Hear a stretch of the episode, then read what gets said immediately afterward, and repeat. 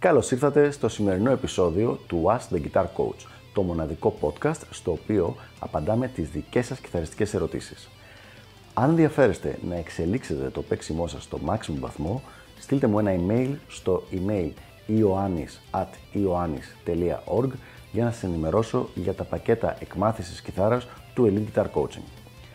Πάμε λοιπόν να δούμε τη σημερινή μας ερώτηση.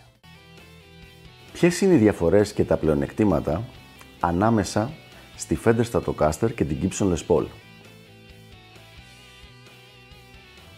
Μία ενδιαφέρουσα ερώτηση εξοπλισμού λοιπόν για σήμερα ε, και πάλι θα πω, όπως έχω πει και σε προηγούμενα βίντεο, ότι δεν θεωρώ τον εαυτό μου ότι ειδικεύομαι σε θέματα εξοπλισμού, οπότε θα πω απλά την άποψή μου που, ε, από την προσωπική μου εμπειρία για τα συγκεκριμένα όργανα και πού θα τα χρησιμοποιούσα, τι πράγματα μου αρέσει στο ένα, τι μου αρέσει στο άλλο, γιατί θα προτιμούσα μια Fender, γιατί θα προτιμούσα μια Gibson Les Paul. Και πάλι είναι η άποψή μου απλά. Για να δούμε λοιπόν. Fender Stratocaster. Θα μιλήσω για, μια, για τις American Standard με τις οποίες έχω τη μεγαλύτερη εμπειρία. Λοιπόν, θεωρώ τη Stratocaster πιο καλή ρυθμική κιθάρα όταν παίζουμε με καθαρό ήχο. Δηλαδή ο καθαρός ήχος της Stratocaster καθώς και ο λαιμός της δίνει ένα πιο καλό γενικότερο αποτέλεσμα, τουλάχιστον στα δικά μου χέρια, όταν παίζω ρυθμική κιθάρα. Δηλαδή αν είχα να παίξω ένα funk σχήμα, να παίξω ένα κομμάτι που να ε, έχει έντονα ρυθμικά 16 32 σίγουρα θα προτιμούσα μία Stratocaster από τη μία Gibson Les Paul. Το ίδιο πράγμα θα συνέβαινε και αν είχα να παίξω κάποια μέρη με, με arpeggios, δηλαδή με κάποιες συγχορδίες που να ήθελα να παίξω κάποια arpeggios με καθαρό ήχο. Δηλαδή σαν background σε κάποιο μπαλάντα ή κάτι τέτοιο. Πάλι σίγουρα θα χρησιμοποιούσα μία Stratocaster σε σχέση με την Gibson Les Paul.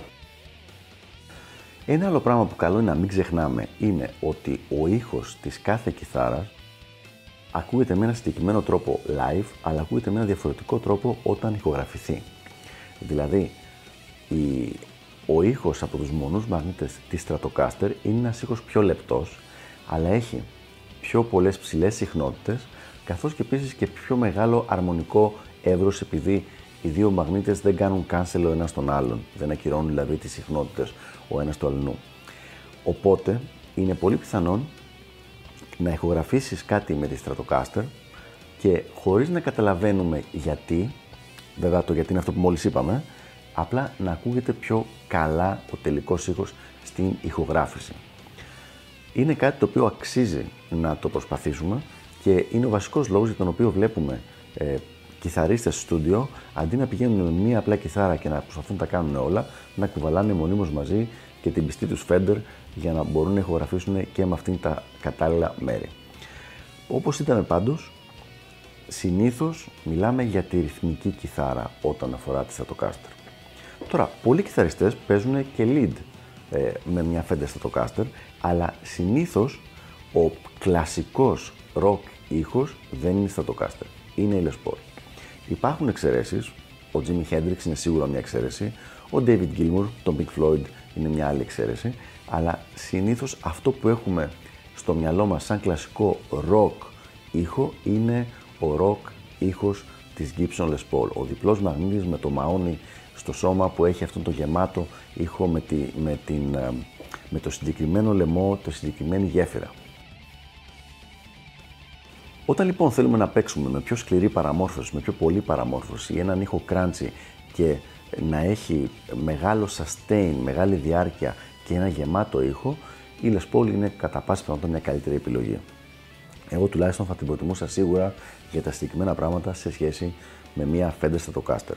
Ένα πολύ καλό παράδειγμα ήχου της Les Paul είναι τα, οι τελευταίοι δίσκοι του Gary Moore, ε, αν θυμάμαι καλά 1988-89 όταν έπαιζε blues. Δηλαδή κομμάτια όπως είναι το Cold Day in Hell, όπως είναι το Pretty Woman, έχουν τον, πραγματικά τον εικονικό ήχο της Les Paul και δείχνουν πραγματικά τι μπορεί να κάνει αυτό το όργανο στα χέρια ενός πολύ πολύ καλού, ταλαντούχου, φανταστικού κιθαρίστα. Πραγματικά αξίζει να τα ακούσετε τα κομμάτια αυτά αν δεν τα έχετε ακούσει και γενικότερα τους δίσκους της συγκεκριμένης ε, περίοδου. Νομίζω αν θυμάμαι καλά είναι το Still Got the Blues ο ένας και το After Hours ο άλλος, του Gary Moore και οι δύο.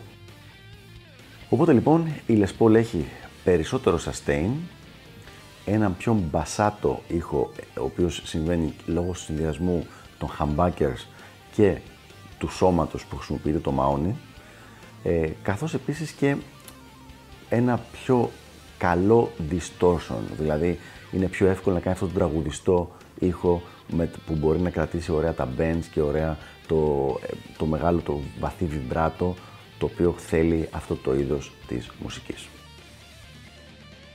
Οπότε λοιπόν, τι προτιμάμε από τα δύο; Νομίζω ότι είναι ξεκάθαρο ότι τίποτα.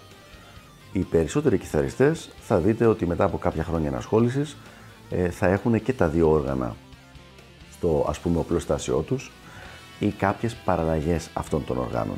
Προσωπικά εγώ έχω δύο Fender Stratocaster και ενώ δεν έχω original Les Paul, χρησιμοποιώ πια τουλάχιστον είχα στο παρελθόν, χρησιμοποιώ τις ε, Eclipse, τις ESP, οι, οποία, οι οποίες είναι κάπως στα δικά μου αυτιά λίγο πιο εκλεπτισμένες Les Paul, δηλαδή λίγο πιο λεπτές, έχουν EMG μαγνήτες, είναι πολύ κοντά στον αρχικό ήχο, αλλά πιο μοντέρνες.